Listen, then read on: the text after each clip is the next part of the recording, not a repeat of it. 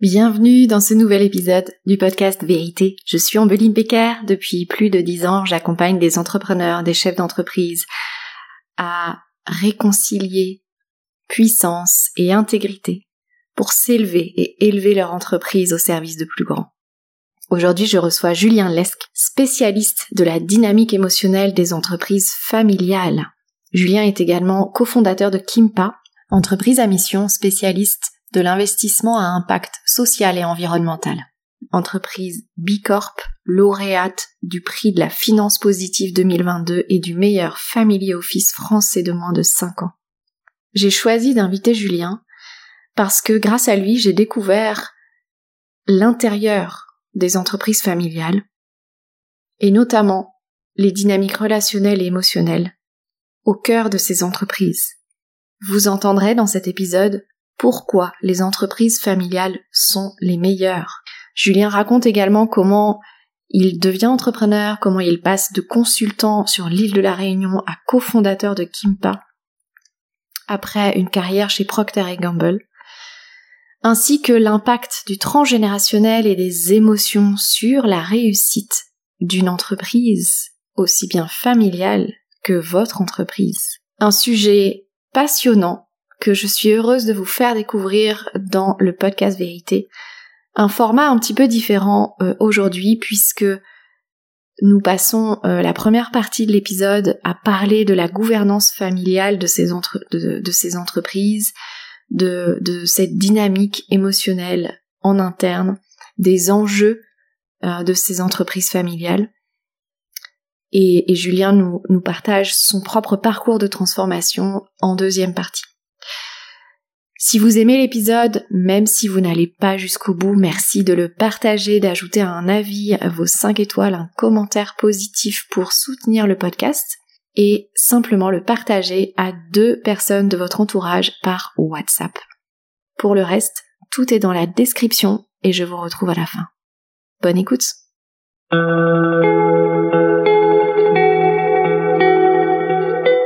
Bonjour Julien et bienvenue dans le podcast Vérité. Bonjour Ambeline.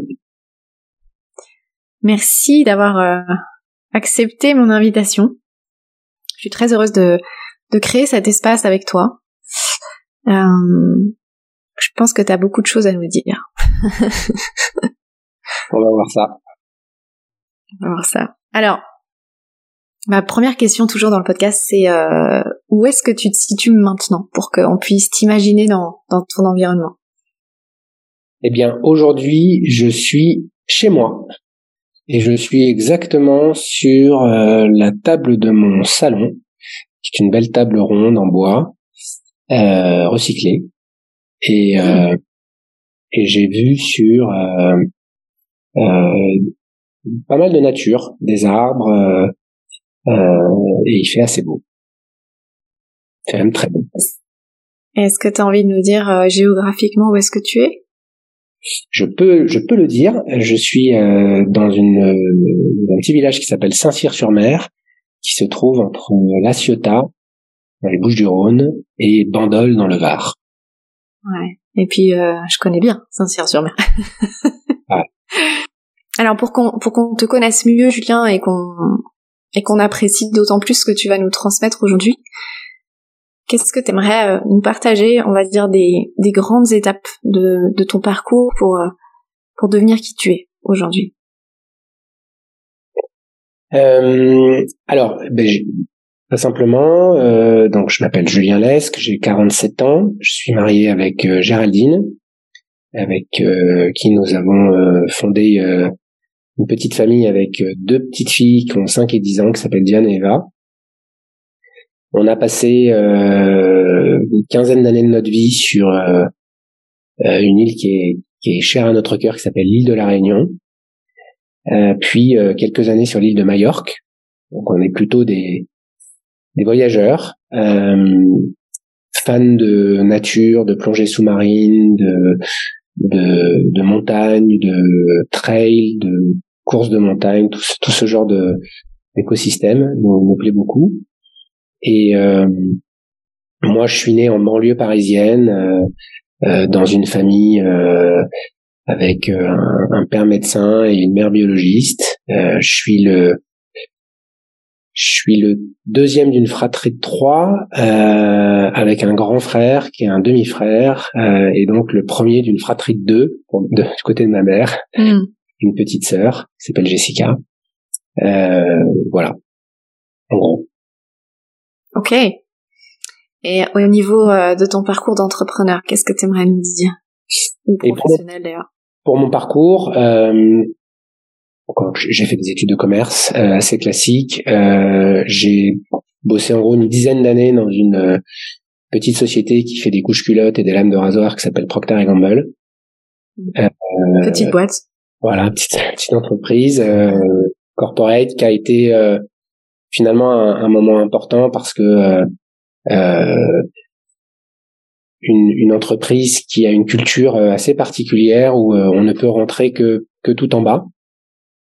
Euh, ou en étant racheté. C'est l'un ou l'autre. Hmm. Euh, et donc les carrières vont assez vite. Il y a beaucoup de formations euh, et, et, et, beaucoup de méthodes. Et ça, ça, ça a bâti, je pense, une façon de, de, structurer ma pensée business assez tôt.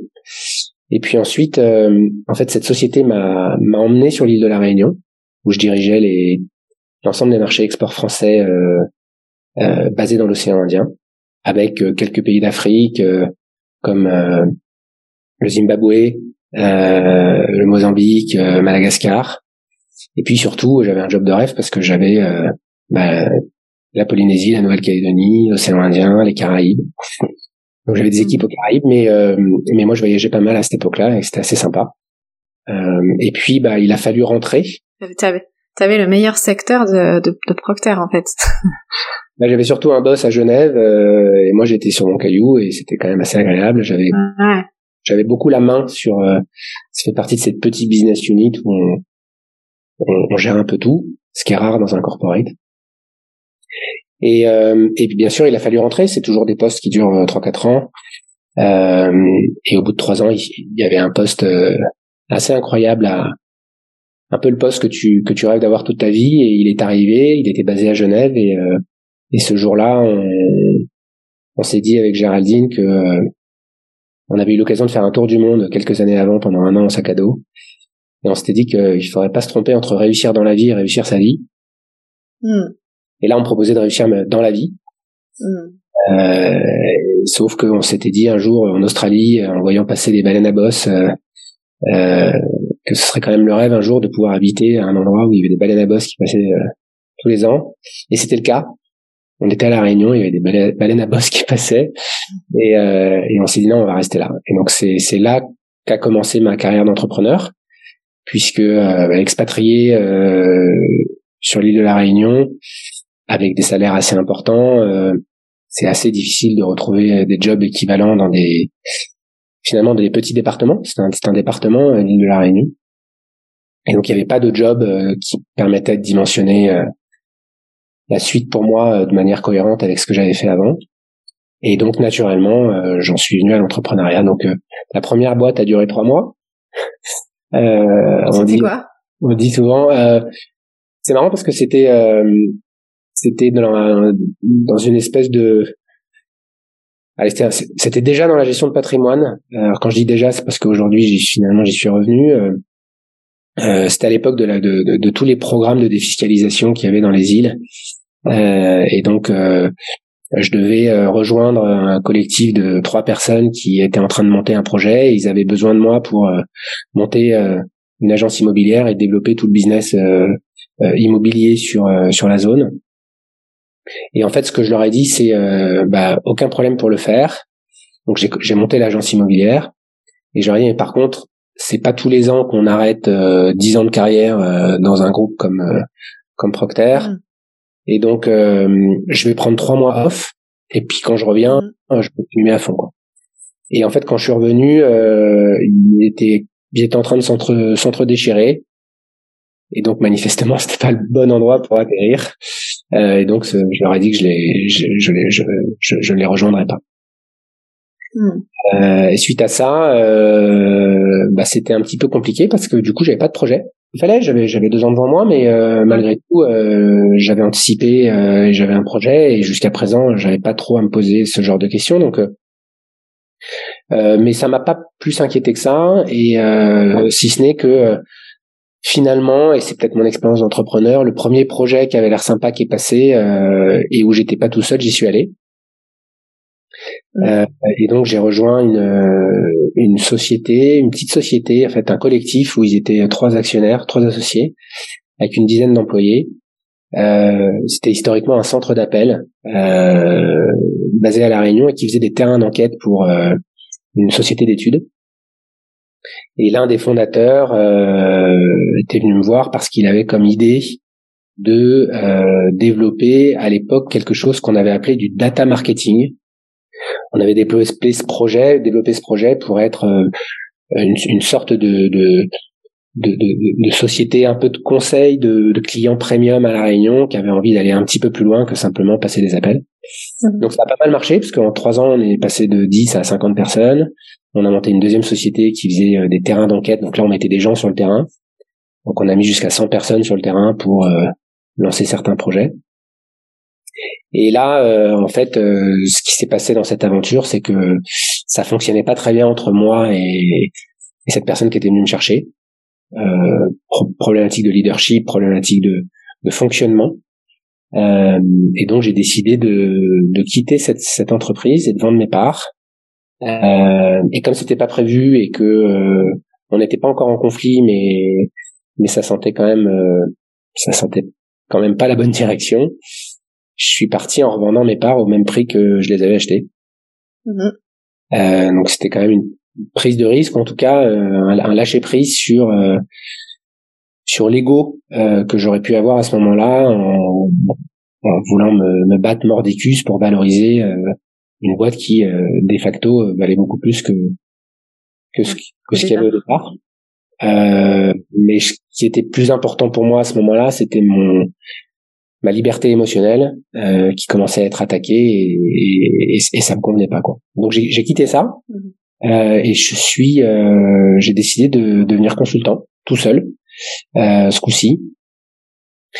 Et je me suis retrouvé en fait assez vite à conseiller des familles réunionnaises et dans l'océan Indien euh, qui avaient besoin de moi pour faire de la stratégie, pour les aider, et notamment c'était, c'était beaucoup des sociétés d'import-export, pas plutôt d'import, parce que tout est importé dans ces îles, euh, et c'était des gens souvent qui avaient des, des licences euh, de distribution avec des, des grands corporates, type Procter Gamble, mais, mais mhm. et d'autres.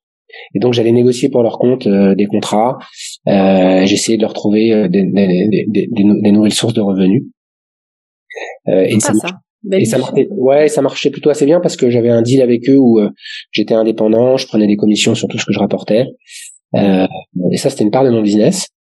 Et puis en fait, assez vite, j'ai surtout conseillé euh, les familles, leurs problématiques actionnariales.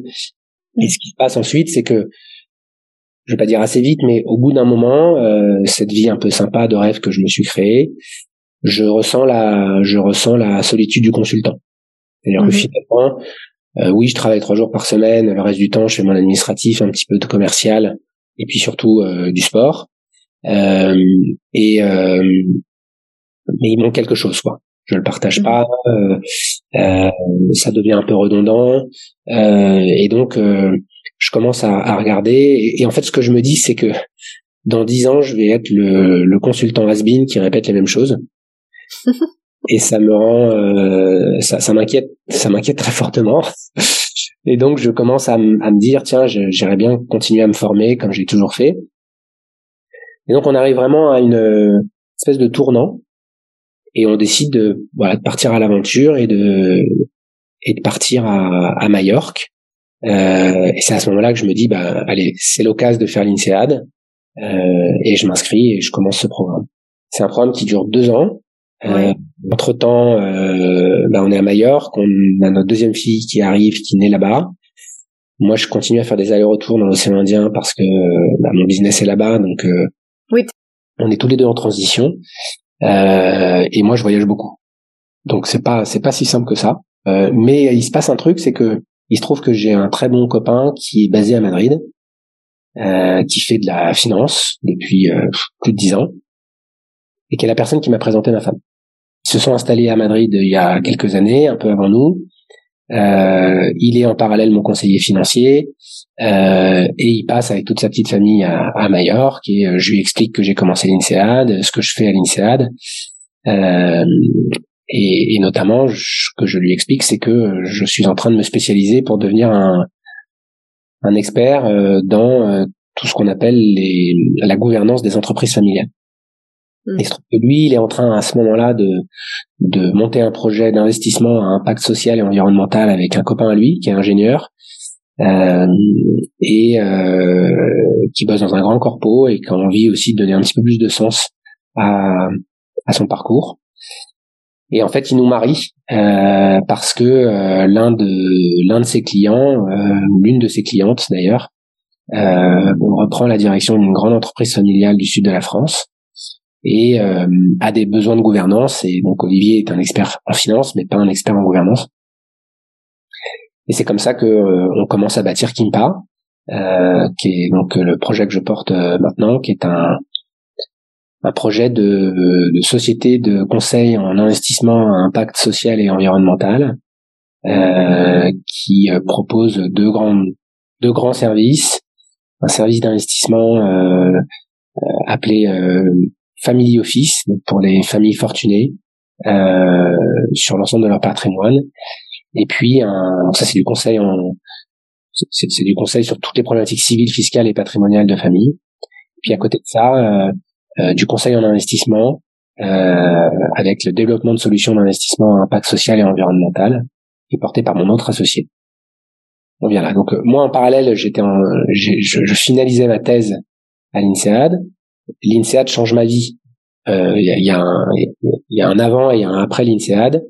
Euh, parce que c'est un c'est un master spécialisé dans euh, la dynamique émotionnelle, la psychodynamique des organisations. Et donc, mm. pour pouvoir euh, travailler sur ces sujets-là, il faut d'abord être capable de le faire sur soi. Et donc, les quatre premiers modules, c'est quasi une psychothérapie que je fais et où je me voilà, je, je, je, je, je, vais à la rencontre de moi-même euh, très fort. Euh, et je pose, je pose tout, un tas de sacs que je me traînais et je découvre aussi euh, beaucoup de choses euh, qui me permettent, euh, d'une certaine manière, d'engager ce nouveau processus. Et notamment dans ce processus-là, il y a un module spécialisé sur les entreprises familiales. en fait, le premier bouquin qu'ils me font lire, il s'appelle Pourquoi les entreprises familiales sont les meilleures? Et en fait, en lisant le bouquin, je me rends compte que euh, j'ai fait toutes les conneries qui sont expliquées dans le bouquin depuis dix ans. Je les ai toutes faites. Et donc en un bouquin, je prends quasiment dix ans d'expérience de compréhension de c'est quoi une entreprise familiale, euh, pourquoi ça fonctionne avec trois cercles qui n'existent pas dans les autres entreprises, un cercle entreprise, un cercle actionnaire et un cercle famille, et pourquoi il y a une dynamique qui est différente, et pourquoi il y a des enjeux émotionnels, et pourquoi il y a des conflits entre ces trois cercles. Bon, bref, tout ça, en fait, je l'avais vécu euh, au cours de mes 15 ans à La Réunion, mais je savais pas que ça existait et je ne connaissais pas l'expertise. Et ce qui est assez dingue, c'est que... Quand tu dis que tu l'as vécu, c'est que tu l'as vécu auprès de tes clients? Je l'ai voilà, je l'ai vécu en tant qu'entrepreneur? Je l'ai vécu auprès de mes clients, et donc j'ai des situations où ça fonctionnait pas avec mes clients, ça marchait pas, j'y arrivais pas, euh, il y avait des conflits, j'arrivais pas à me sortir de ces conflits, etc. Et en fait, tout simplement parce que j'utilisais pas les bons outils, et notamment tout simplement parce que j'étais pas dans le bon cercle. Mmh. Donc ça, je l'ai, je l'ai découvert et appris, mais toute cette expérience, elle n'était pas perdue. En fait, elle, était acquise. Euh, simplement, je l'ai, je l'ai redécouverte au filtre de de, de, ce, de ce bouquin. Et il se trouve que le gars qui a écrit ce bouquin, qui s'appelle Randall Carlock, euh, est un des professeurs de l'INSEAD. Et donc je le, je le, je le contacte en fait. Et il me dit, bah, si tu veux faire ce métier-là, euh, il faut absolument que tu ailles euh, rejoindre le, un, une organisation qui s'appelle le Family Firm Institute, qui est basée aux États-Unis et qui regroupe d'une certaine manière tous les académiques euh, et tous les consultants en gouvernance familiale dans le monde. Julien, est-ce qu'on peut faire une parenthèse pour expliquer peut-être à nos auditeurs ce que, ce que veut dire la gouvernance familiale ou la gouvernance d'entreprise? Ouais. En fait, euh, dans une dans une entreprise, euh, je, je, de manière assez, vulgaire, souvent il y a un organe de direction qu'on appelle souvent, souvent un directoire. Euh, et puis il y a un, il y a des actionnaires. Les actionnaires sont souvent des non exécutifs. Lorsqu'ils sont exécutifs, ils sont dans l'entreprise. Et donc souvent, par exemple, quand quelqu'un crée une entreprise tout seul, il est à la fois le dirigeant de son entreprise, mais il est aussi le principal actionnaire ou l'unique actionnaire, et puis il est aussi souvent le chef de famille. Et donc en fait, là, il y a trois cercles qui sont superposés. Lorsque euh, cette famille s'agrandit et qu'on arrive à la deuxième puis à la troisième génération, ben, on peut avoir des gens qui sont dirigeants de l'entreprise, qui sont actionnaires et qui sont dans la famille, mais on peut avoir des gens qui sont dans la famille, qui sont pas actionnaires et qui sont pas dans l'entreprise, ou qui sont dans l'entreprise mais qui sont pas actionnaires. Bref, on peut avoir tout un tas de différentes euh, situations. Et donc, il y a différents organes de gouvernance qui se créent. Et donc, souvent, il y a un organe au niveau des actionnaires qui est souvent un conseil de surveillance et l'assemblée des actionnaires. Donc, ce conseil de gouvernance, il vient euh, de manière assez traditionnelle challenger le directoire, euh, notamment lorsque tout va bien, et l'aider quand tout va mal. Euh, mais il n'est pas exécutif dans l'entreprise. Et donc, quand euh, on travaille la gouvernance d'une entreprise et notamment d'une entreprise familiale, donc dans une entreprise, bah, souvent on entend parler de conseil d'administration, de conseil de surveillance. C'est ça la gouvernance, c'est organiser finalement comment on va construire ces différents organes, ces différents conseils, et comment on va les alimenter de différents rôles et différentes personnes. Et quand c'est une entreprise familiale, bah, il y a en plus la famille. Et donc on peut entendre parler de d'assemblée familiale ou de conseil de famille qui vient regrouper en fonction des familles soit uniquement les actionnaires familiaux, soit la famille élargie. Et donc tout ce petit monde euh, interagit avec euh, des parfois des, des, objectifs qui peuvent être en, en conflit d'intérêts. Par exemple, mm. je suis un actionnaire, j'ai besoin de dividendes, euh, et je suis le chef d'entreprise et j'ai besoin d'investir. Donc euh, la question c'est euh, est-ce que je donne des dividendes à hauteur de ce que mes actionnaires me demandent euh, ou pas? Et donc quand c'est votre entreprise c'est facile, l'arbitrage est facile à faire puisque finalement vous êtes le principal actionnaire ou l'unique actionnaire et vous êtes le dirigeant de l'entreprise. Donc c'est c'est une des raisons pour lesquelles très très souvent les entreprises familiales ont souvent un déséquilibre entre leur patrimoine privé et patrimoine professionnel, ou comme ils ont peur de euh, que l'entreprise ne soit pas suffisamment pérenne, ils laissent, toujours un peu plus qu'une entreprise euh, euh, corporate ou une entreprise non familiale dans l'entreprise. Et donc tous ces sujets-là créent bah, potentiellement des conflits, euh, entre les familiaux, entre les actionnaires, sur le devenir de l'entreprise, sur la direction de l'entreprise, sur qui peut travailler dans l'entreprise, qui va être le futur dirigeant, euh, est-ce que c'est mon fils, est-ce que c'est mon cousin, est-ce qu'ils vont réussir à travailler ensemble? Et la réalité, c'est que c'est pas si simple que ça. Mmh. La raison pour laquelle, en fait, il y a très peu d'entreprises euh, finalement qui passent d'une génération à l'autre. Hein. Souvent, on dit qu'il y en a à peu près un tiers. Qu'à chaque génération, il y en a un tiers qui arrive à passer à la génération d'après. Ce qui fait qu'au bout de trois, quatre générations, il en reste plus que quelques pourcents. Euh, et que celles qui y arrivent, elles font quelque chose que font pas les autres, c'est qu'elles travaillent notamment sur la gouvernance de leur famille et la gouvernance de leur entreprise de manière parallèle. Elles font les deux en fait. Elles travaillent pas mm. simplement que sur les enjeux de l'entreprise, mais elles professionnalisent la famille de telle sorte qu'elle soit capable de préparer des nouveaux dirigeants, des futurs administrateurs, euh, et que les transitions se fassent. Euh. Donc du coup, c'est mon, c'est, ça fait partie d'un, de mes métiers actuels. Euh, ouais. C'est d'accompagner ces familles euh, pour professionnaliser leur euh, leur organisation sur les trois cercles. Donc moi, en fait, je termine ma thèse dont le sujet est en quoi l'urgence environnementale affecte la dynamique émotionnelle entre les familiaux des entreprises familiales. Ouais. Euh, qui est un travail qui est résolument euh, euh, tourné vers la psychodynamique de ces de ces systèmes, puisque j'utilise un outil qu'on appelle le génogramme. Pour les auditeurs, le génogramme, c'est un arbre généalogique qui est complété des relations émotionnelles entre les entre les familiaux. Et j'ai et, une thèse pour développer un outil de coaching qui permet d'aider ces familles à parler de la thématique environnementale de manière transgénérationnelle et de voir comment ça, ça affecte euh, l'équilibre émotionnel de la famille et donc en cascade de l'entreprise et de ses projets. Mmh. Euh, donc le, ce que ce que j'arrive à créer avec ce génogramme est, est, est assez innovant. Euh, et donc le FFI euh, bah, m'invite à ce moment-là euh, à le présenter à sa conférence annuelle à Londres. on a un article dans Forbes également. bref, ça, il y, a pas mal de résonance sur ce travail-là, ce qui me permet en fait assez vite de me retrouver dans le paysage de, de tous ces experts en gouvernance familiale et, et, et en gros pour que tu comprennes bien, chaque expert a un peu son, son terrain d'expertise. C'est-à-dire que dans, dans la gouvernance familiale, il y a des gens qui sont plus juristes et qui sont très forts pour euh, bien conseiller les familles sur les bonnes structures, les, les bons formats, les bons conseils, euh, en fonction de la typologie de, l'actionnariat et en fonction de la typologie de l'entreprise.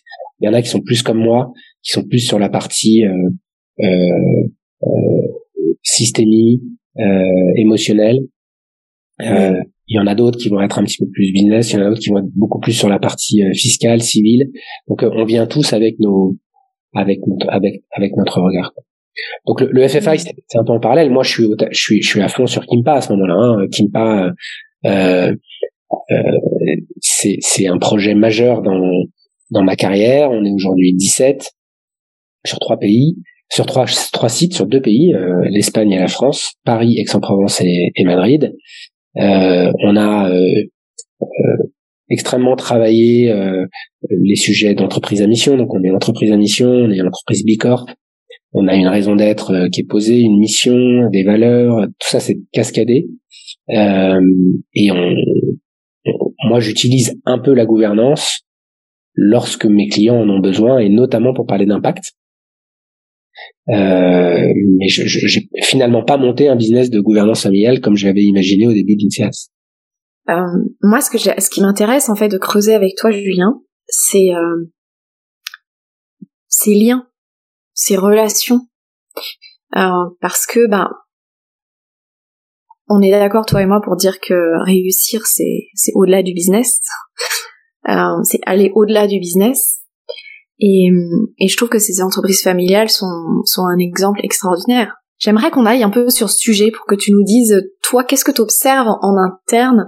Euh, Comment on comment on parle d'amour dans comment on remet les liens d'amour? Parce que bon bah sans, sans, on n'est pas dans un monde de bisounours, etc. On parle de l'amour euh, dans sa vibration la plus haute.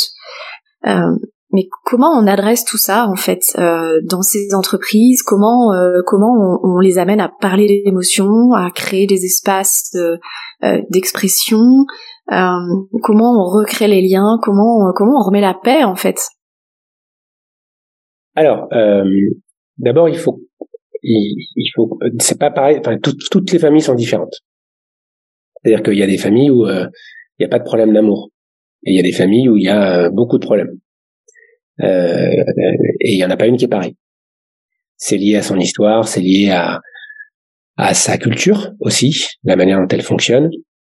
Euh, ce qui est sûr, c'est que euh, ce qu'il faut comprendre, c'est que ce que je te disais tout à l'heure, c'est qu'il y a peu d'entreprises familiales qui passent chacune des générations. Et en fait, dès que tu as commencé à, passer, c'est-à-dire dès que tu arrives à la deuxième, si jamais le fondateur dit au, à la deuxième génération, ça serait bien que tu la passes à tes enfants. Ça y est, on est dans une dynamique où intervient euh, un peu plus que le business, et ce qui intervient très fort, c'est des sentiments comme la culpabilité, des sentiments comme la jalousie, mm. des sentiments comme la peur, des sentiments comme le manque de liberté. Bref, il y a, y a, y a une injustice, euh, tout ça. Voilà, il y a une dynamique inconsciente qui est en train de se mettre en place. Et donc, beaucoup de choses se mélangent. C'est-à-dire que, est-ce que je vais dans l'entreprise familiale parce que j'ai envie, ou est-ce que je vais dans l'entreprise familiale parce que ça fait plaisir à papa mm-hmm. ou à maman? Est-ce que je vais dans l'entreprise familiale parce que euh, c'est plus facile qu'ailleurs euh, et euh, finalement euh, la soupe la soupe est meilleure à l'intérieur qu'à l'extérieur et puis je vais pas prendre trop de risques ça va être plus facile ou est-ce que j'y vais? Parce que euh, j'ai vraiment envie de changer les choses et j'ai euh, et j'ai une idée euh, et j'ai une idée en tête. Donc ce qu'il faut savoir c'est qu'il y a quatre il y a, deux cas où ça marche et deux cas où ça marche pas. Les cas où ça marche c'est quand la prochaine génération enfin euh, chaque, chaque c'est pour chaque enfant hein, c'est pas la génération c'est pas une personne mais c'est quand le le, un descendant, lorsqu'il a le désir de diriger cette entreprise, il en a envie, il a fait ses stages, il les connaît, il est passionné par le métier, ça souvent ça marche. Hmm. et ça marche d'autres. Parce qu'il y a un alignement, il y a, ça fait sens. Il y a un alignement. voilà, ça fait sens, ça résonne, c'est son histoire, c'est son, c'est ses racines. Euh, et souvent, euh, et souvent, euh, il est allé euh, travailler d'ailleurs ailleurs pour se mm. faire la main, pour apprendre des choses et, et y aller pour revenir plus fort. Quoi. Et mm. donc, il revient d'ailleurs avec avec de la crédibilité. Ouais. Puis il apporte aussi autre chose à l'entreprise, du coup. Ouais. Exactement. Donc ça, ça marche bien. Paradoxalement, la, la, deuxième situation où ça marche bien, c'est euh, quand la personne est obligée d'y aller. Et ça, c'est souvent d'ailleurs dans les cultures asiatiques. Euh, la question, c'est pas de savoir si tu vas rejoindre l'entreprise familiale, t'as pas le choix, il faut y aller. Et donc, quand on est forcé à rejoindre l'entreprise familiale, euh, souvent, ce qui se passe dans la dynamique émotionnelle, c'est que euh, la jeune, cette jeune génération se dit, enfin, n'a qu'un seul objectif, c'est de se fabriquer un prénom. Parce que le nom, elle l'a déjà, il est souvent connu, en tout cas dans ton dans ton écosystème. Euh, et donc euh, et, et, dans ton entreprise puisque tu as le même nom que ton père ou ta mère euh, et donc ce que tu souhaites faire c'est de te fabriquer un prénom donc quand tu es forcé même si tu pas envie euh, paradoxalement ça marche et il y a deux cas où ça marche pas euh, le premier cas où ça marche souvent pas et ça vous le connaissez tous c'est lorsque le familial décide de rejoindre l'entreprise familiale parce que euh, par facilité.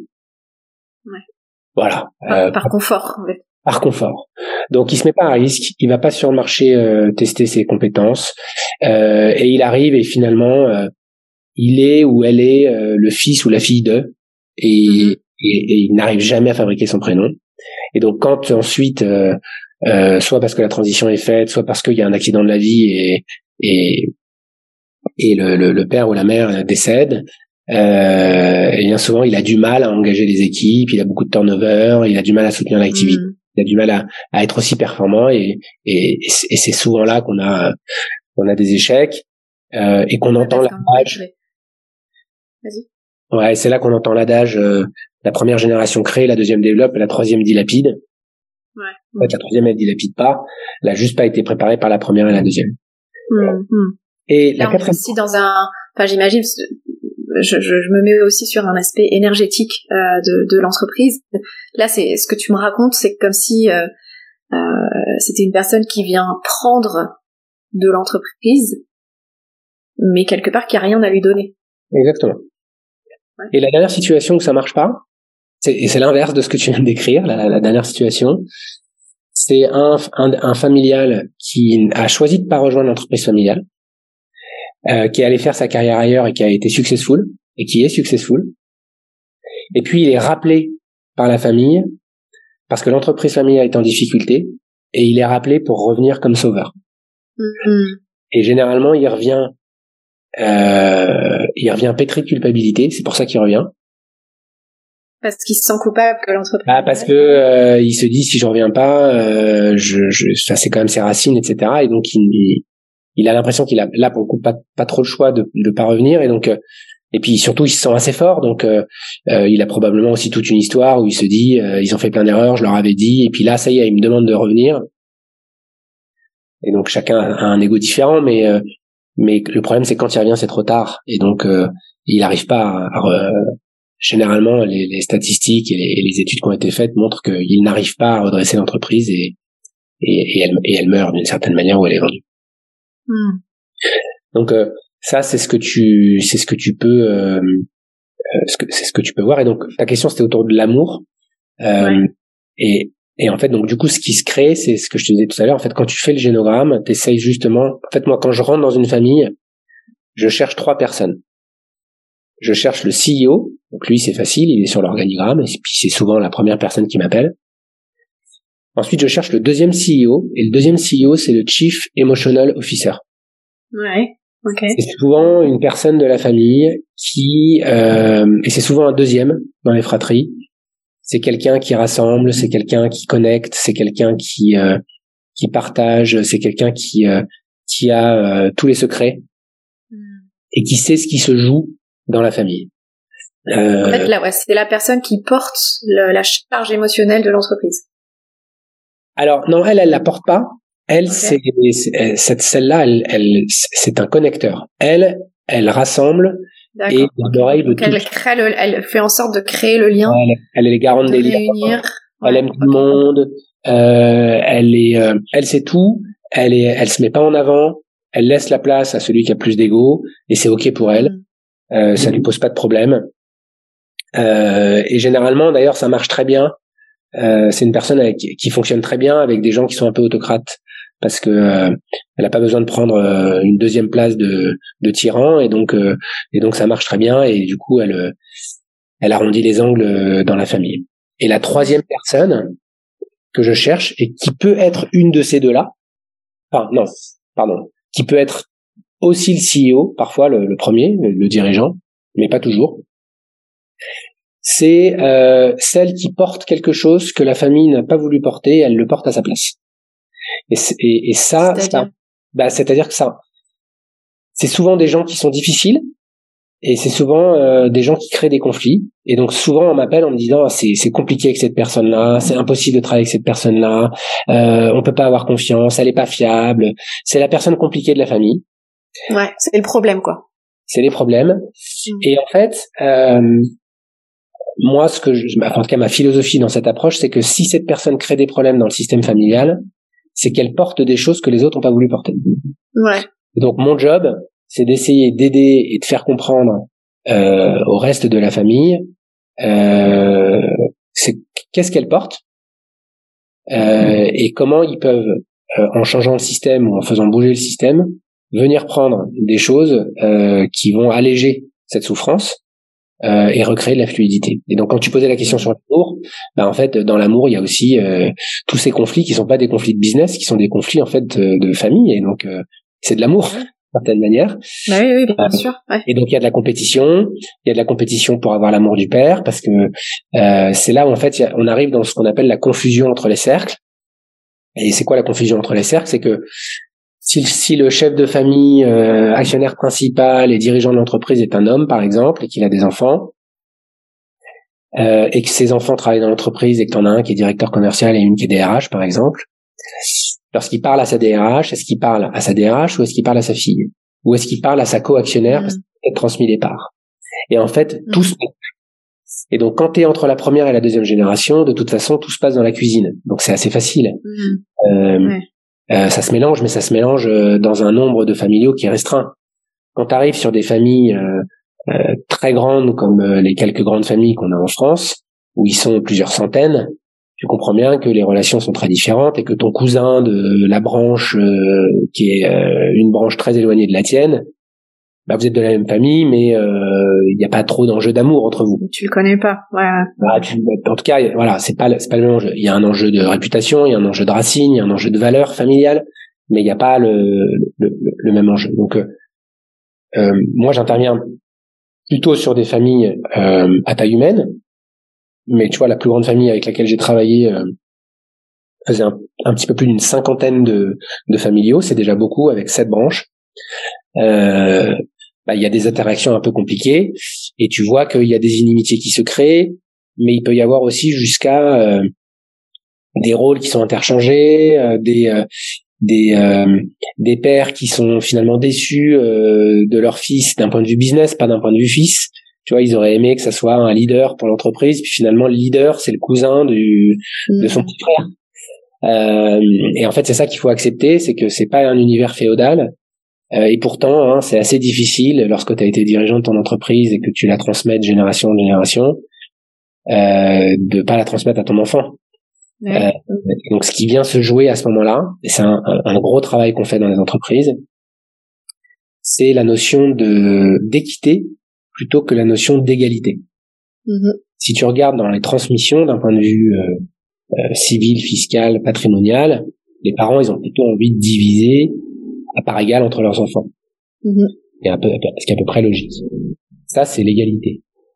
L'équité, c'est euh, de mettre la bonne énergie euh, et le bon support au bon endroit. Ça veut dire quoi? Ça veut dire que si parmi les quatre enfants, il y en a un qui a le talent pour reprendre l'entreprise familiale et que les autres l'ont pas, c'est pas que les autres sont des mauvaises personnes, c'est juste qu'ils ont peut-être envie de faire autre chose. C'est juste que qu'ils sont pas faits pour ça. Ils sont pas faits pour ça et c'est ok plutôt que de vouloir euh, faire les choses. Et donc là se créent des enjeux d'amour, c'est-à-dire que si celui qui reprend l'entreprise familiale a toute la lumière et tout l'amour du père ou de la mère, alors les autres qui n'ont pas envie d'y aller, bah, peut-être ils y vont quand même, parce que euh, ce qui est en train de se jouer, du coup, c'est pas le devenir de l'entreprise familiale, c'est euh, la reconnaissance du père ou de la mère, de manière complètement inconsciente. Hein. Euh, et donc c'est c'est c'est ça tous les enjeux de travail que tu fais, notamment en gouvernance familiale avec euh, la la prochaine génération, c'est euh, de travailler sur les plans de carrière des enfants, de de bien gérer cette équité euh, et que tout le monde soit reconnu pour ce qu'il est, euh, mm. pas pour ce qu'il fait dans l'entreprise. Mm.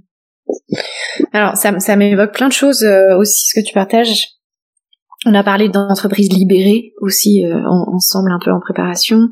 Euh, ça m'évoque aussi la notion de symptômes euh, dont on a parlé dans, l'épisode avec Unison, avec Fabien Malgrand et, Raphaël Bicci qui eux euh, utilise les lois du vivant en fait pour pour, gérer une entreprise. Et, et, quand tu me parles de cette personne problème entre guillemets, bah on dit en fait c'est cette personne qui devient le symptôme. Et, et c'est ce symptôme qui montre que quelque que qu'il y a un déséquilibre qui s'est créé et que donc il y a une nécessité de retrouver un équilibre. Exactement. C'est exactement. Et et puis il y a la notion aussi de personne source euh, que toi t'évoques pas euh, dans, dans, dans ce que tu nous dis. Euh, personne source que, que dont on a un petit peu parlé avec Christian Junot euh, dans le dans le podcast aussi, euh, qui est un principe auquel je suis formée moi et que j'aime beaucoup parce qu'en fait la personne source c'est la personne qui est euh, à l'origine de la vision de l'entreprise. Ouais. Et et donc bon bah bien souvent dans les entreprises familiales euh, ça peut être un, un, un ancêtre on va dire. Euh, et en fait, à chaque fois, il y a ce flambeau de, de la personne source à, à transmettre. Et, et, je me souviens, euh, parce que j'avais fait la, la, formation de la personne source avec Christian, et ce qui était très intéressant, c'est qu'il disait que à partir du moment où le flambeau n'a pas été transmis, parce qu'il faut que ça soit conscient, euh, bah c'est comme si l'entreprise n'avait plus de personne source, et donc elle se désintègre. Comment, comment toi tu perçois cette, cette notion-là? Est-ce que est-ce que ça te parle? Est-ce que tu vois cette notion de personne source? Alors moi, ce que j'ai décrit euh, pour le coup dans ma thèse, c'est euh, euh, j'ai appelé ça le vieux roi. Ouais. Oui, c'est un peu ça. Ouais. Et le vieux roi, en fait, c'est pas euh, donc moi je suis sur la partie inconsciente de ces organisations familiales. Mmh, mmh. Et donc ce vieux roi, il héberge l'histoire et il porte l'histoire de la famille avec toutes les bonnes choses et toute sa part d'ombre. Mmh. Les bonnes choses, c'est euh, ce qu'ils ont réalisé, l'impact qu'ils ont pu avoir, euh, souvent d'un point de vue social, sociétal, euh, les associations qu'ils ont pu aider, ou les familiaux, la réputation, le nom de la famille. Tout ça, c'est c'est les biens qu'ils ont acquis, leurs biens familiaux. Souvent, ils ont des, ils ont des biens très chargés en énergie. Et puis il y a la part d'ombre. La part d'ombre, c'est bah, il y a aussi le nom. il y a aussi euh, les, la culture, la manière dont, euh, dont euh, le leadership s'est positionné entre quelques entre, entre, entre, quelques personnes, souvent de la, dans la famille. Et ensuite, il y a la fille du roi. Et, puis dans la, dans la pardon, il y a aussi toutes les mémoires. Toutes les mémoires, exactement. Toutes les histoires, toutes les mémoires, notamment tous les chocs hein, émotionnels euh, Les, non-dits, les, les secrets de famille et tout ça. Les, accidents, les maladies, les événements comme des guerres, euh, mm. et parfois des, faillites, les voilà, des maladies ça peut être euh, des gens qui vont en prison, euh, des suicides. Il y a beaucoup de beaucoup de chocs dans, dans ces. Les enfants hors mariage. Exactement, il y a tout ça. Ouais. et donc ça, c'est ce vieux roi. Il, il, en fait, il a, il, a tout ça. Et en fait, euh, à côté de ça, euh, et donc c'est la partie euh, qu'on appelle l'animus des organisations. C'est la partie masculine des organisations. C'est pas forcément incarné par un homme. Hein. C'est la partie mmh, masculine. Mmh. Et ensuite, t'as l'anima, et l'anima, euh, je l'avais décrit comme la fille du roi. Ouais. Et l'anima, en fait, euh, cette fille du roi, qui représente la nouvelle génération, pareil, qui peut être composée d'hommes et de femmes, euh, elle, pour euh, survivre, elle n'a pas d'autre choix que de répondre aux enjeux de son, temps. Pas aux enjeux du temps de la génération d'avant, euh, mais aux enjeux de son temps d'aujourd'hui. Et donc, si tu veux faire un parallèle avec là où on se trouve en ce moment, bah, nos parents ou nos grands-parents, leur enjeu du siècle dernier, après les deux guerres mondiales, c'était la paix. C'est ce qui a amené à la construction de la communauté européenne, puis de l'Union européenne, de tous les accords bilatéraux, commerciaux, etc., pour plus qu'il y ait de guerre et pour plus que ça recommence dans le dans le monde occidental. On a globalement réussi à faire. Tu vois bien comment du coup on a géré le Covid de manière ultra sécurisée. Euh, Aujourd'hui, l'enjeu de, des nouvelles générations, c'est pas la paix, c'est la planète. Euh, mm. Et donc du coup, euh, cette fille du roi, elle doit faire euh, euh, sa propre individuation au, au, sens jungien du terme, c'est-à-dire qu'elle doit aller euh, euh, faire son introspection personnelle, mais aussi de son entreprise, de son marché, de, de, de ses enjeux, et de venir répondre à des enjeux de société avec euh, ce, ce, cet outil ou, ce, ou, cette entreprise qui est l'entreprise familiale. Et donc pour ça, elle doit se libérer des chaînes du vieux roi. Euh, tu vois, si on devait le décrire comme dans un, conte de fées, tu pourrais avoir le, la fille du roi qui est enfermée dans le donjon euh, et, et elle attend son prince, quoi. Sauf que en fait, les princes n'existent pas. Ça, on le sait. Euh, et ce qu'il faut, du coup, c'est une clé. Euh, et cette clé-là, aujourd'hui, qui va rassembler les générations, et ça, c'est mon avis, c'est la capacité à ces générations à venir mettre au cœur de leur famille les enjeux euh, sociétaux euh, pour attirer la nouvelle génération qui, mm. aujourd'hui, challenge de manière très, très forte la génération du dessus sur le sens de l'entreprise. Et donc, quand tu es dans une entreprise euh, qui est sur des territoires de business où euh, finalement c'est assez facile de se diriger vers les enjeux sociétaux, bah, c'est assez simple d'attirer la nouvelle génération. Quand par contre tu es, sur une industrie qui est pointée du doigt, euh, bah, c'est pas facile de les attirer. Euh, Si t'es dans les hydrocarbures, euh, va attirer la nouvelle génération. Si t'es dans l'armement, va attirer la nouvelle génération. Si t'es dans l'aérien, va attirer la nouvelle génération. Si, voilà. Donc, et c'est là en fait où il y a besoin de faire un passage de flambeau entre la personne source, euh, on va dire peut-être ancien modèle qui, euh, qui, qui, qui a été gardienne de la vision jusque là, mais que finalement il y a besoin de mettre à jour et de réajuster la vision avec les enjeux sociétaux d'aujourd'hui et de l'avenir. Et donc en fait ce travail là, il se fait. Euh, euh, il se fait, euh, alors chaque chaque consultant de gouvernance familiale le fait différemment, mais souvent l'enjeu c'est de commencer par la vision de la famille et les valeurs de la famille. Ouais. Et se poser la question suivante, c'est pourquoi on a envie de continuer à faire ça en famille dans les 20 ans qui viennent? Et faire ça, c'est faire plus que la famille, c'est-à-dire faire cette entreprise familiale euh, et le faire euh, et le faire ensemble. Euh, donc ça, c'est un gros travail qu'on fait. Quand on fait ce travail-là, bah, bien sûr, il y a des enjeux de communication et on voit bien la dynamique qui se passe, on voit bien les inimitiés, on voit bien les jalousies, on voit bien la concurrence, on voit bien tous ces sujets-là. Euh, et donc, c'est pas facile de, euh, de, mettre tout ce beau monde autour de la table et de les engager, mais ça permet de euh, parler de choses taboues. Et il y en a plein. Par exemple, on a le droit de vendre les parts de l'entreprise familiale. Et tu vois, moi, j'ai des familles, vendre, vendre ses parts, c'est c'est tuer la famille. Ouais, c'est c'est trahison. ouais. Donc tu vends pas tes parts.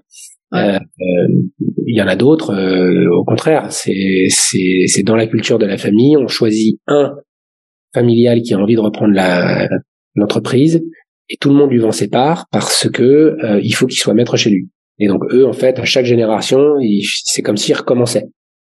Hmm. Et il fait des chèques aux autres. Mais quand il fait ça, aujourd'hui, comme ça coûte très cher la transmission, s'il fait des chèques aux autres, ben, d'une certaine manière, il demande à l'entreprise de payer et donc, euh, il il l'affaiblit sur sa capacité d'investir, euh, puisqu'il doit, euh, d'une certaine manière, payer euh, aux héritiers euh, ce qu'il aurait dû. Hmm. C'est passionnant. alors moi, j'aurais plein de questions à te poser aussi en, en, tant que en tant que coach, tu vois. Tu vois, je me, je me demande concrètement en fait comment ça se passe. Mais non. En fait, on va peut-être pas aborder. Enfin, oui, vas-y, dis. On peut aborder très vite, mais en fait, ce qu'il faut que tu comprennes, c'est que comme donc l'enjeu c'est de professionnaliser la famille et pour professionnaliser la famille, il y a deux euh, deux pans à explorer. Il y a ce qu'on mmh. appelle les activités euh, entrepreneuriales.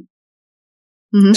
Sur mon écran, ce que je t'ai dit, c'est qu'il faut développer l'orientation entrepreneuriale de chaque génération si on veut qu'elle réussisse à euh, continuer à développer cette entreprise en face des enjeux de sa génération. Donc pour développer l'orientation entrepreneuriale, il y a deux pans de travail. Il y a la partie consciente qui est des activités entrepreneuriales. Donc là, c'est très business. C'est euh, c'est très business et c'est très factuel. Tu prépares la nouvelle génération à devenir des administrateurs. Il y a des formations pour ça. Euh, il y a du juridique, il y a du business, il y a de la finance, il y a de la comptabilité, il y a des ressources humaines. Enfin bref, il y a, tout un tas de, choses à regarder. Euh, c'est quoi un pacte d'actionnaire C'est quoi une charte familiale, etc. Et de l'autre côté, il y a des facteurs émotionnels. Et ces facteurs émotionnels, il y en a en gros trois. Le premier, c'est le devoir envers la famille. Celui-là, il est, euh, il, est extrêmement puissant parce que euh, on doit identifier en quoi ce devoir il peut être euh, néfaste pour le mouvement familial. Et mmh. donc, c'est ce qui se joue, ce qui, ce qui se joue dans la famille. Le deuxième, je te l'avais dit, c'est le désir de leadership. Donc il y a une partie qui est très positive, mais il y a une partie très négative, c'est euh, comment en cascade, ça vient créer euh, de la jalousie, de la concurrence, euh, et donc des comportements qui sont pas des comportements sains dans une entreprise, mais qui se jouent au niveau de la famille. Quand tu dis désir de leadership, ça peut être aussi la notion de pouvoir? Ouais, c'est exactement ça. C'est exactement. D'accord. Et le troisième, c'est ce qu'on appelle en anglais euh, un emotional ownership factor. Ouais. Et euh, c'est des éléments inconscients qui peuvent être très divers euh, et qui sont souvent liés euh, à euh, qu'est-ce qui fait que le théâtre familial se rejoue de manière perpétuelle? Hmm. Et donc là, tu dois comprendre quelle est la dynamique. Tu dois et donc chaque chaque famille est différente. C'est là que le génogramme et mes outils sont importants. Euh, et je les utilise d'ailleurs avec ou sans eux, euh, notamment quand la famille est plutôt en danger ou plutôt sous pression. Je commence pas à leur faire leur génogramme parce que quand tu fais le génogramme, tu tu tu rentres quand même euh, très fort dans le dans l'introspection et donc il euh, n'y a pas nécessairement besoin de sortir les les les dossiers à ce moment-là, mais par contre moi j'ai besoin de l'avoir pour comprendre ce qui se joue en fait ce qui nous intéresse dans la dynamique émotionnelle euh, des familles, nous, c'est la répétition. Ok, c'est intéressant parce que finalement ces trois facteurs émotionnels, on les retrouve euh, chez tous chez tous les dirigeants, chez, enfin, chez tous les chefs d'entreprise, hein. même même si c'est pas une entreprise familiale. Tout à fait. Un, dernier un dernier sujet pour compléter cette euh, cette conversation,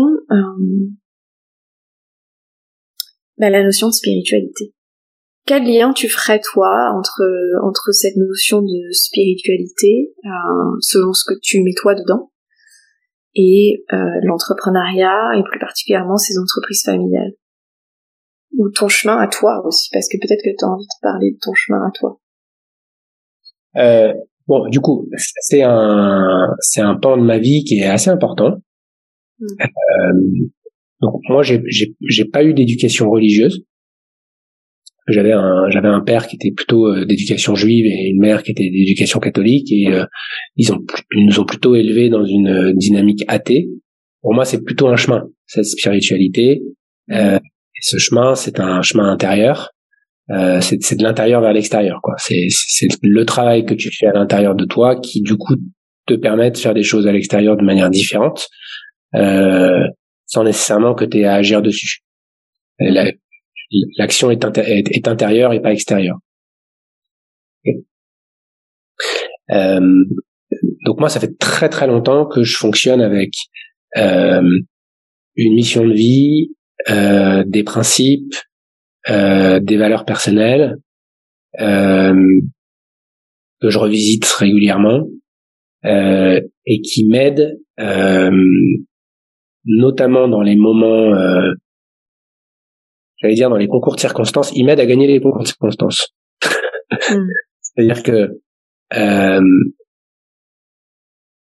tu sais, c'est comme quand les gens te parlent du concept de la chance. Euh, En fait, la chance, euh, la chance, c'est gagner les concours de circonstances. C'est-à-dire que c'est un moment où en fait, euh, comme par hasard, parce qu'il y a une, on parle de synchronicité aussi souvent, t'es là au bon endroit avec les bonnes personnes euh, sur le sujet qui te convient euh, et, et, tout et tout s'aligne. Et en fait, pour moi, ça, ça n'arrive que si tu as fait ton travail. Enfin, ça n'arrive que si tu, cas pour moi,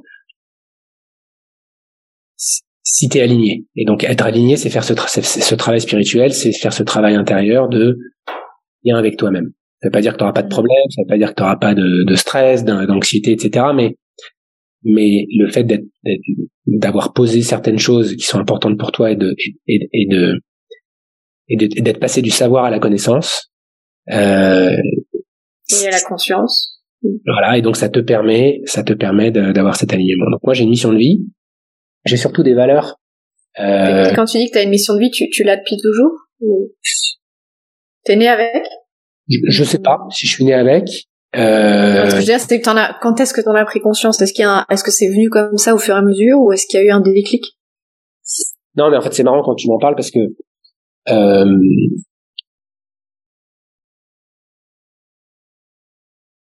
je, je, dirais peut-être qu'elle pourrait se revisiter. Je, je, je, je, je m'explique. Euh, moi, ma mission de vie, c'est de, c'est connecter avec les gens et la nature chaque jour. Connect with people and nature every day. Si je suis dans un environnement où il n'y a pas de nature, si je suis dans un environnement où je suis tout seul, je vais sombrer. Et pas moi. Moi, j'ai besoin de, j'ai besoin des autres pour me, pour, pour, pour me, pour me régénérer. Oui, on parlait tout à l'heure, on parlait beaucoup du lien. Je te disais, tout ça, c'est une question de lien, en fait. Extrêmement important. En fait, c'est ça, ouais. Euh, donc ça, c'est important, et j'ai besoin de la nature. Donc je, c'est la raison, c'est la raison pour laquelle on a aussi, j'ai aussi probablement ce parcours euh, euh, qui n'était pas écrit comme ça, mais si on est parti à la Réunion, qu'on y est resté, si on est allé à Majorque, si aujourd'hui on habite au bord de la mer, c'est c'est parce que c'est ça, c'est plus fort que euh, réussir dans la vie. Tu vois? Et donc ça, c'est quoi? Qu'est-ce qui est plus fort? Bah, Ce qui est plus fort, c'est c'est c'est mon alignement ne fonctionne que s'il y a des gens avec qui je peux interagir et s'il y a de la nature idéalement puissante, forte, euh, qui crée cette, euh, cette liberté et cette connexion. Mhm. Ça, c'est extrêmement fort pour nous. Et donc, dès qu'on a eu des, des, choix de vie à faire avec Géraldine, bah, la première chose que je regarde, c'est est-ce que ça connecte avec cette mission et surtout est-ce que ça connecte avec mes valeurs personnelles? Euh, et les valeurs, en fait, ce qui est assez sympa, c'est que pour moi, les valeurs, c'est ce qui te met en mouvement. Euh, et donc, quand j'avais bossé ces valeurs-là avec euh, avec un coach et un, il y a bien longtemps maintenant. On les a posées et puis on a, euh, on les a décrites. Euh, donc on a mis des mots et puis on, les a décrites. Mm. Et lorsqu'on a fait ce travail-là, ce qui est assez rigolo, c'est que ensuite il m'a fait faire une bataille de valeurs. Mm-hmm. Donc tu vois, moi par exemple, j'ai liberté, harmonie, partage, j'en mm. ai six. Euh, et donc il me disait bon allez liberté contre harmonie, réfléchis pas, mais mais le premier qui te vient. Et donc on fait, on a fait une bataille de valeurs. Puis à la fin il me les a classés il me les a classés dans celui qui avait le plus de points et celui qui avait eu le moins de points. Et quand j'ai vu ça, je lui ai dit euh, bon, alors ça veut dire quoi? Ça veut dire que cette valeur-là, c'est ma valeur la plus importante, puis la dernière, c'est ma valeur la moins importante?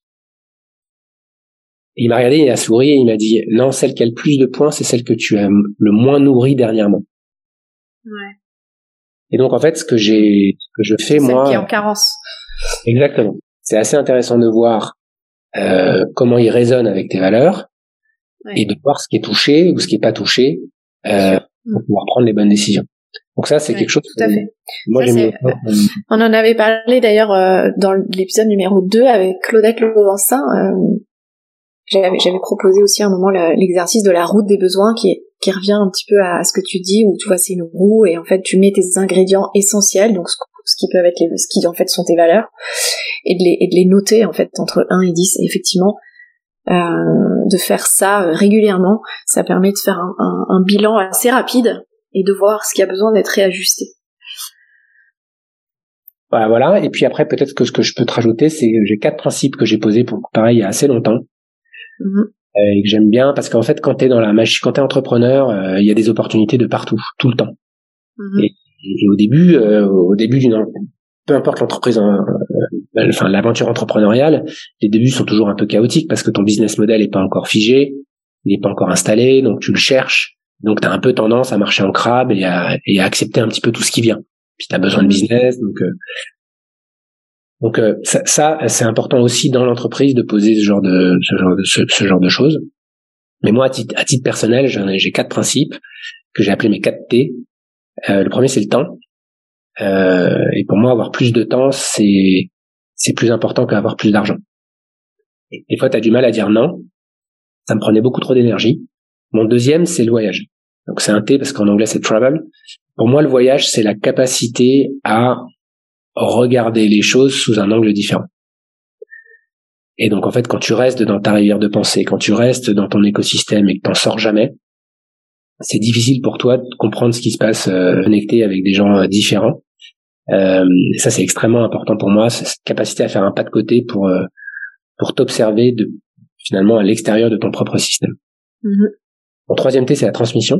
Le projet qui me passe, je le fais pas pour moi en fait. Je le fais parce que ce qu'on a posé comme raison d'être et comme mission euh, nous dépasse. Et j'ai qu'une seule envie, c'est que mes équipes euh, s'approprient le projet et que et que je puisse leur vendre mes parts s'ils le souhaitent ou, ou en tout cas leur leur filer les briques du du projet D'ailleurs, c'est assez intéressant parce que euh, aujourd'hui, on a euh, on a signé euh, vraiment euh, aujourd'hui, ça s'est fait aujourd'hui, donc c'est c'est le scoop. On a signé notre premier client qui n'a vu aucun des associés pour le moment. Ah, ok. Ça c'est intéressant parce que ça veut dire que bravo à l'équipe. exactement, bravo à l'équipe. Ça veut dire que euh, on se rend pas indispensable au système, mm. Euh, et on, on, est vraiment dans cette dans cette attitude de transmission. Euh, et, et, il faut le faire avec passion, mais aussi avec humilité. Euh, on n'est pas plus intelligent que nos équipes. Et l'union fait la force. Et le troisième, euh, le quatrième, pardon, quatrième, ouais. c'est take care of yourself, donc s'occuper de mmh. soi. Euh, euh, parce que euh, parce que c'est pas un, c'est pas un 100 mètres l'entrepreneuriat c'est un marathon mmh. c'est un ultra trail euh, et souvent, et c'est le cas pour moi en ce moment, euh, les premières années, euh, on a un peu tendance à courir le, le marathon vitesse 100 mètres, et donc on s'essouffle, on est fatigué, et là on fait des erreurs. On fait des erreurs de management, on fait des erreurs de décision, on fait des erreurs, et c'est là que personnel bah, aussi et, et, personnel aussi, avec beaucoup d'impact pour la famille. Mm. et c'est là qu'on peut qu'on peut faire des erreurs qui sont à ce moment-là un peu plus graves, quoi. Mm-hmm. Mm-hmm. Ok. Merci de nous partager tes, tes outils. Euh, quand tu dis que ta mission c'est euh, connect to uh, others et nature, c'est ça avec euh, mon accent merdique. donc le lien, si on devait résumer, le lien aux autres et le lien à la nature. Ouais. Mais tu me disais que tu, que peut-être tu sentais qu'il y avait un besoin de mise à jour de ça. En fait, la mise à jour, elle a été faite, mais je l'ai pas répercutée dans ma mission de vie. C'est-à-dire que ce que j'ai découvert quand j'ai fait mon propre génogramme, euh, c'est assez rigolo. Euh, donc, je te le disais tout à l'heure, mon père est plutôt de confession juive, ma mère de confession catholique. Du côté de ma mère, c'est une famille d'agriculteurs. Euh, ma mère avait 22 cousins germains mmh. euh, sur des donc une, des grandes propriétés agricoles, vraiment plusieurs propriétés dans les Deux-Sèvres. Ah, donc toi, t'as aussi ça dans ton, voilà. dans ton ADN, en fait, l'entreprise familiale. j'ai ça. Ouais. Euh, et ce qu'il faut que tu saches sur cette partie-là, c'est qu'en fait, mes grands-parents, donc les parents de ma mère, en fait, j'ai connecté un peu avec ma grand-mère, mais qui était euh, en fauteuil roulant, et mon grand-père, il est mort il y avait 40 et quelques années, donc je l'ai jamais connu. Ma mère avait mhm. dit. Je trouve que mon grand-père maternel était curé. Mhm. Et pendant la guerre, il a été, il a dû aller faire la guerre. Il a rencontré ma grand-mère dans les Ardennes euh, et bien l'en a pris parce que sinon je pourrais pas te parler aujourd'hui. euh, et il a viré sa cutie, comme on, comme on disait à l'époque. Euh, et il a, il a, ce, ce, ce, que, ce que m'explique ma mère, c'est que euh, tant qu'il est, donc il est revenu dans sa famille, tant qu'il était en vie, euh, la famille euh, tenait. Parce que tu imagines bien qu'une fratrie, euh, donc lui, il avait neuf frères et sœurs. Ouais. Euh, c'est pas facile. Parce qu'en fait, euh, en psychogénéalogie, on dit d'ailleurs que ça marche par trois. Donc, c'est-à-dire que quand t'es un premier, bah, t'es premier. Quand t'es un quatrième, t'es un premier. Tu vois? Quand t'es un huitième, t'es un premier. Et donc tout ça, ça fait ça fait trois leaders. Alors peut-être ça, c'est c'est des rôles. Hein. Euh, t'es pas t'es pas nécessairement un leader quand t'es le premier, mais en tout cas t'as t'as, trois grands types de rôles qu'on cherche dans les familles. C'est le bon élève, euh, le médiateur et l'artiste. Ce, ce grand-père a été le médiateur de la famille. Ouais. Euh, et a, a, tenu cette famille. Et le jour où il est mort prématurément, en fait, cette famille s'est entre-déchirée. Moi, j'ai toujours connu ma mère euh, faire l'échec à l'association de la famille pour le procès familial. Euh, il a duré des années et des années pour à la fin euh, faire que cette, euh, cette, grande propriété a été dilapidée pour des histoires de famille. Mm. Et aujourd'hui, qu'est-ce que je fais moi? Je je suis un expert en gouvernance familiale et j'aide des filles justement à passer euh, les générations. Donc c'est assez rigolo de se rendre compte que là, il y a du, ce qu'on appelle du transgénérationnel et que ce qui peut-être est en moi depuis le début, ce que j'ai développé comme enfant, ce que ma mère m'a peut-être transmis de manière inconsciente euh, parce qu'elle a perdu son père très tôt, elle m'a sûrement projeté son père euh, en moi d'une certaine manière. Donc moi j'incarne, j'incarne cette partie-là euh, dans le transgénérationnel de ma famille et c'est intéressant peut-être de revisiter euh, demain ma mission de vie euh, au regard de ça. Et pourquoi je t'en parle? Parce que de l'autre côté, moi j'étais persuadé que j'étais plutôt le bon élève de la famille et que du coup j'incarnais plutôt les valeurs de ma famille juive et de mes grands-parents qui ont vécu la Shoah euh, et qui du coup font partie de ces familles juives qui après la guerre ont tout fait pour que leurs enfants, leurs enfants réussissent euh, justement pour survivre à, euh, à, cette tragédie qui a eu lieu dans le siècle dernier. Mm. Et moi, j'avais l'impression que j'incarnais cette réussite pour la famille. Et en plus, j'étais très connecté à ma grand-mère. Euh, et ma grand-mère, elle, euh, à la fin de la guerre, elle s'est retrouvée, elle a été embauchée au Butesia pour, qui était devenu en fait le centre pour que les, les gens qui étaient bah, qui étaient un peu éparpillés dans toute l'Europe puissent retrouver, et notamment en France, euh, la diaspora puisse retrouver et reconnecter sa famille. Donc en fait, elle recevait des gens tous les jours qui leur disaient, ben voilà, moi je viens de Pologne, moi je viens de Lettonie, moi je viens de où, et je cherche ma famille. C'est comme ça qu'elle a rencontré mon grand-père. Ouais, c'est dingue. C'est comme ça qu'elle a rencontré. Vraiment recréer les liens familiaux, quoi. Exactement. Donc elle, elle a, elle a retrouvé mon grand-père. Enfin, elle a rencontré mon grand-père comme ça. Ils se sont mariés.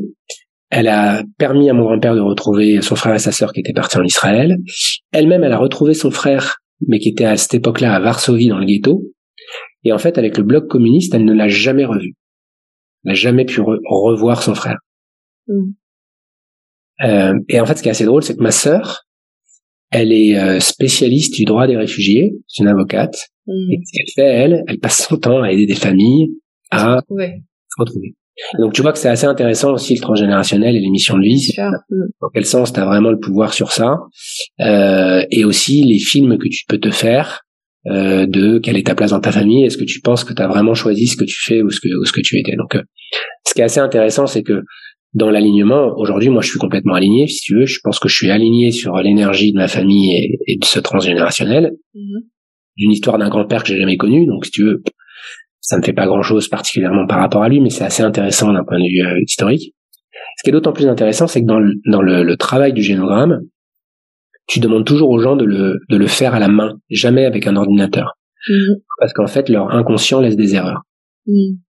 Moi, quand j'ai fait mon génogramme, et que ensuite j'ai été coaché par euh, euh à l'INSEAD par des par des psys qui étaient là, euh, il y en a un qui me dit c'est marrant, tu m'avais pas dit que ta sœur était ta petite sœur?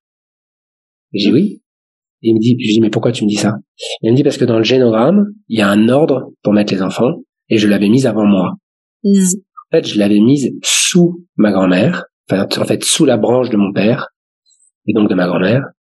Et moi, je m'étais mis inconsciemment, hein, et sans le savoir, sous mon grand-père maternel, euh, maternel. Et mm. donc, d'une certaine manière, mon inconscient, il avait repositionné les choses de manière parfaite. Ça, c'est assez incroyable. Euh, ça a été d'ailleurs assez euh, choquant de voir ça quand euh, quand euh, quand il m'a été amené par les observateurs euh, et j'y vois une certaine vérité et un certain alignement. Donc tu vois quand tu me disais est-ce que finalement ta mission de vie elle est là depuis le début, celle que j'ai posée moi bah, c'est celle aussi qui me connecte. Mais finalement, tu l'as très bien dit, du côté de ma mère, on vient d'une famille agricole, donc être connecté à la terre et à la nature. Pas normal.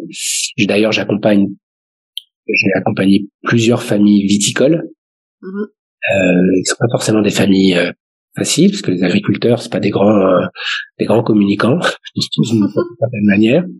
Et ce qui est assez marrant c'est que je me suis senti très à l'aise dans ces familles là euh, et notamment très à l'aise pour gérer des conflits qu'il pouvait y avoir. Ouais. Euh, voilà. Oui effectivement euh, alors moi je parle souvent enfin et puis même dans le podcast on parle souvent de cette notion du du pourquoi tu vois du big why qui euh, qui quand on en parle n'est pas un concept marketing, euh, mais c'est vraiment d'aller trouver euh, ce qui donne une cohérence à tout ton chemin et effectivement à ton bagage transgénérationnel et, euh, et qui relie aussi bien euh, l'âme, le, le cœur, le corps, l'esprit. Et, euh, et donc, euh, et donc avec, avec grand plaisir aussi de poursuivre cette conversation avec toi parce que je pense qu'effectivement, euh, il y a, y a quelque chose de, de, de plus fort en fait à trouver que le lien. Effectivement, je, je, je ressens qu'il y a, il y, a, il y, a, il y a autre chose en fait. Tout à fait. J'ai plein de choses à te dire. Ouais, ouais. En tout cas, c'est, c'est passionnant. Qu'est-ce qui aurait besoin d'être ajouté à cette conversation, Julien, pour qu'elle soit complète? J'ai absolument posé aucune de mes questions habituelles, notamment euh, quelle était ton intention pour nos auditeurs.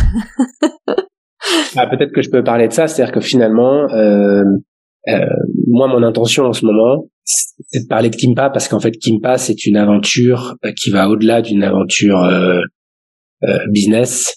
C'est vraiment un projet qui a une ambition très forte d'influencer une industrie qui est extrêmement puissante. Et nous, on fait on est des tout petits poussets là-dedans. Mm. Euh, pourtant, on est en train d'essayer de bousculer les choses. Ouais, il y a une envergure, euh, je, le, je le sens très fort. Ouais. Ça, ça se ressent sur votre site d'ailleurs. Et, et tu vois là, on, on a on a été euh, donc euh, sélectionné pour faire partie de la convention des entreprises pour le climat finance. Mm. Euh, on est reconnu euh, maintenant sur le marché comme des experts de l'investissement impact. On est on est assez précis sur notre capacité à parler de finances durables, finances responsables, finances à impact, d'expliquer les différences pour pas faire de greenwashing. Mm euh, et en fait, ce qui est, ce qui est, ce que je voulais peut-être transmettre pour, pour les gens qui veulent entreprendre ou qui sont entrepreneurs, c'est que moi, euh, Julien Lesque, je suis pas du tout un fan de la finance. Mm. C'est pas quelque chose qui m'attire. Euh, et, et donc, pour pas mal de mes mes vieux potes, notamment mes vieux potes de Procter que je recroise à l'occasion, qui eux ont fait leur carrière dans l'agroalimentaire. Euh, quand je leur dis que j'ai monté une, une, entreprise avec euh, notamment Olivier, que certains connaissent, euh, ils comprennent pas en fait. C'est-à-dire qu'ils ont besoin que je leur explique euh, tout le cheminement. Euh, ils ont besoin de comprendre que cette raison d'être qu'on a posée, qui est d'investir pour relever les grands défis de la planète, et cette mission, cette mission qui est de diriger les capitaux vers des projets à impact social et environnemental, elle est beaucoup plus forte que euh, faire un métier qui est plus ou moins passionnant. Et mm. donc, c'est passionnant dans ce que je fais aujourd'hui. Euh, c'est pas d'être dans la finance, c'est d'avoir la capacité de d'avoir un impact très fort Bien sur. Sûr, puis c'est le message, c'est le message que vous portez. Exactement. Exactement. Et c'est pour ça que, en fait, comme ça va au, ça, ça va au-delà. Euh, moi, j'ai pas d'attachement à, à Kimpa comme si c'était mon bébé. J'ai un attachement à Kimpa parce que c'est un projet incroyable euh, que je veux porter et, et, et, dont ma seule ambition c'est qu'il s'envole. Ouais. Euh, j'ai pas besoin de monter sur le sur le sur, sur l'oiseau qui va s'envoler si tu veux. Mm-hmm. Mais je, je, veux lui donner les ailes pour que pour qu'il puisse s'envoler et s'il s'envole, bah, c'est gagné en fait.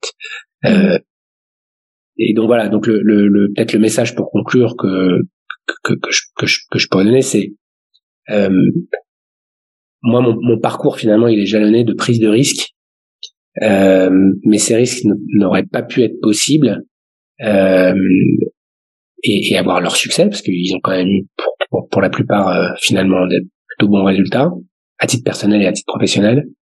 Si j'avais pas posé euh, cette euh, cette mission personnelle et ces, et ces principes et ces valeurs dont je t'ai parlé tout à l'heure. Oui, et envers lesquels tu t'es engagé. Voilà, et ça, ça, ça me permet de me guider. Et, et, parfois, bah, tu as l'impression de négocier un peu, tu as l'impression que tu flirtes avec les choses. Et, et, euh, donc, je fais un gros travail de, de, de connexion. Euh, euh tu vois, systématiquement, quand il y, a un, il, y a, il y a un sujet difficile, une conversation difficile, un conflit, mm. je vais aussi venir taper dans la partie euh, inconsciente euh, pour regarder ce qui me vient à l'esprit. Donc souvent, je ferme les yeux et je regarde l'image qui arrive. Euh, et, et, je, et, je, l'analyse pas, je la, je la juge pas, je la prends comme une information. Donc j'ai mis ça en place dans, mon, dans mes équipes aussi. Mmh. Important, je leur pose la question. Ça me donne de l'information supplémentaire, justement pour pas se faire avoir par les sirènes de d'un beau projet, euh, d'un projet qui ramène pas mal de chiffres d'affaires et on en a besoin en ce moment, hein, euh, mais qui est tellement loin de nos valeurs que euh, il va nous prendre toute notre énergie, il va nous faire rater un autre projet, peut-être qu'on n'a pas encore vu, qui est peut-être pas encore là, mais qui se cache. Euh, et donc, c'est pour ça que je, on, a, on, a parlé au début de gagner les concours de circonstances. Euh, les, les, concours de circonstances, en fait, tu les gagnes parce qu'en fait, t'es prêt. T'es prêt au moment où il faut que tu sois prêt. C'est qu'en fait, c'est comme les grands sportifs. Mm.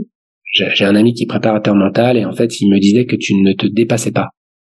En fait, mm. t'es juste au pic de ta performance au moment qui est la compétition, au, à l'instant T. Et donc, c'est pour ça qu'il faut pas que tu sois surpréparé parce que sinon tu te blesses il faut pas que tu sois sous-préparé. Donc, en fait, c'est tout un travail pour arriver à ton pic de préparation et ton pic de performance le jour de la finale, quoi. Mm. là, c'est pareil. C'est le moment où tu dois prendre la décision importante de faire tel ou tel investissement euh, qui est clé dans, euh, dans, dans ton parcours entrepreneurial. Euh, il faut que tu sois, euh, faut que tu sois bien aligné parce que parce que bah, les enjeux peuvent être dramatiques. Donc euh, euh, et t'embarques euh, bah, t'embarques aussi une responsabilité parce que bah, nous on est petits hein, on est on est 17 mais 17 en 3 ans tu vois que ça, ça, non 17 en 3 ans c'est bien hein. donc euh, et donc t'as la responsabilité aussi de ces jeunes ou de ces personnes qui décident de venir dans ton entreprise après trois entretiens c'est quoi trois entretiens pour décider de de donner un bout de ta vie à une organisation? C'est rien du tout il y en a qui, s'en sortent magnifiquement bien il y en a pour qui c'est plus difficile mm.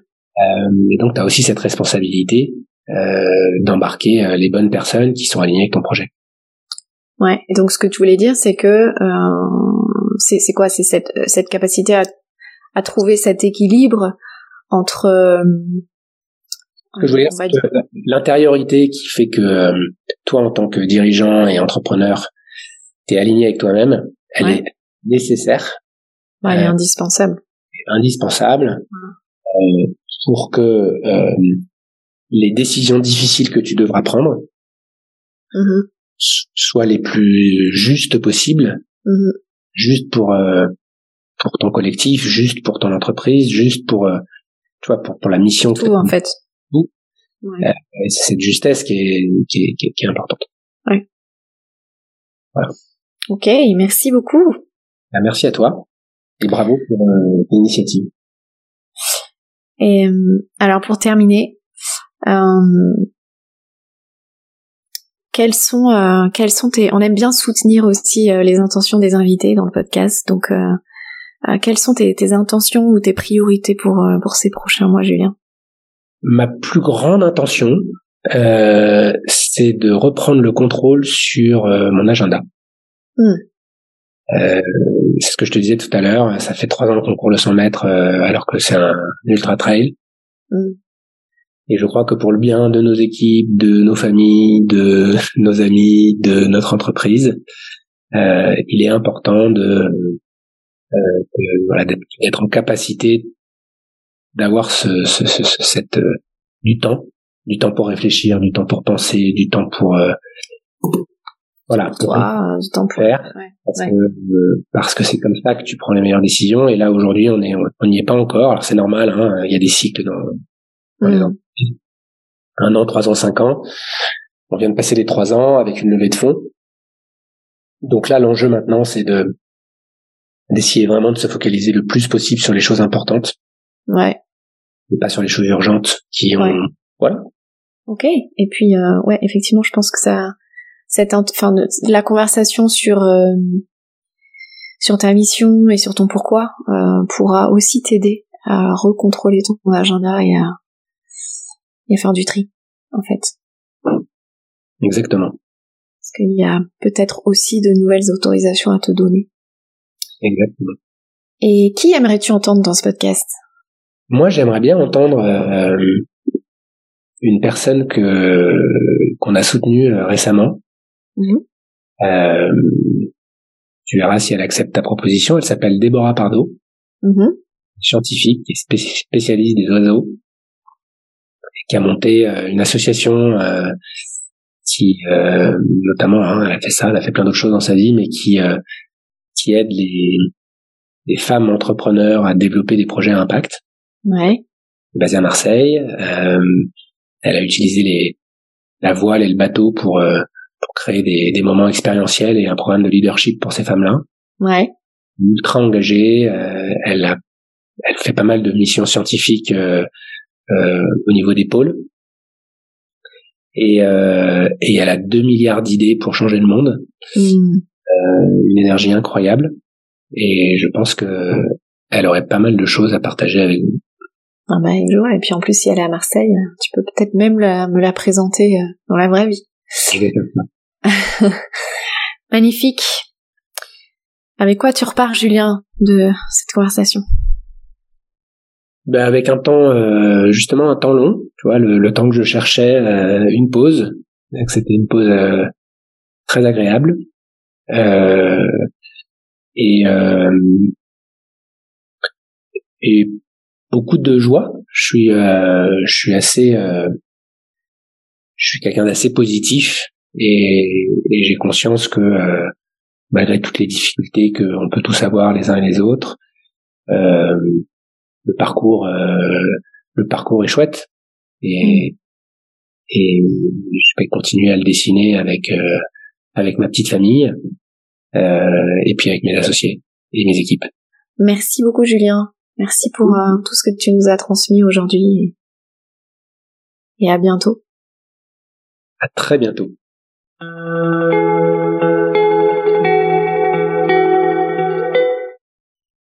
Merci d'avoir écouté cet épisode jusqu'à la fin. J'espère que ça vous aura autant passionné que moi. Et encore une fois, merci de contribuer à la visibilité du podcast et de le partager par WhatsApp à deux de vos contacts ainsi que sur vos réseaux sociaux et à ajouter vos 5 étoiles ou un commentaire positif en dessous de cet épisode. Si vous ressentez l'appel à reconnecter à votre pourquoi, à réconcilier puissance, réussite et intégrité, contactez-moi sur ombeline.nous.ceo nous.ceo afin de prendre rendez-vous ensemble. Je vous retrouve la semaine prochaine pour un prochain épisode.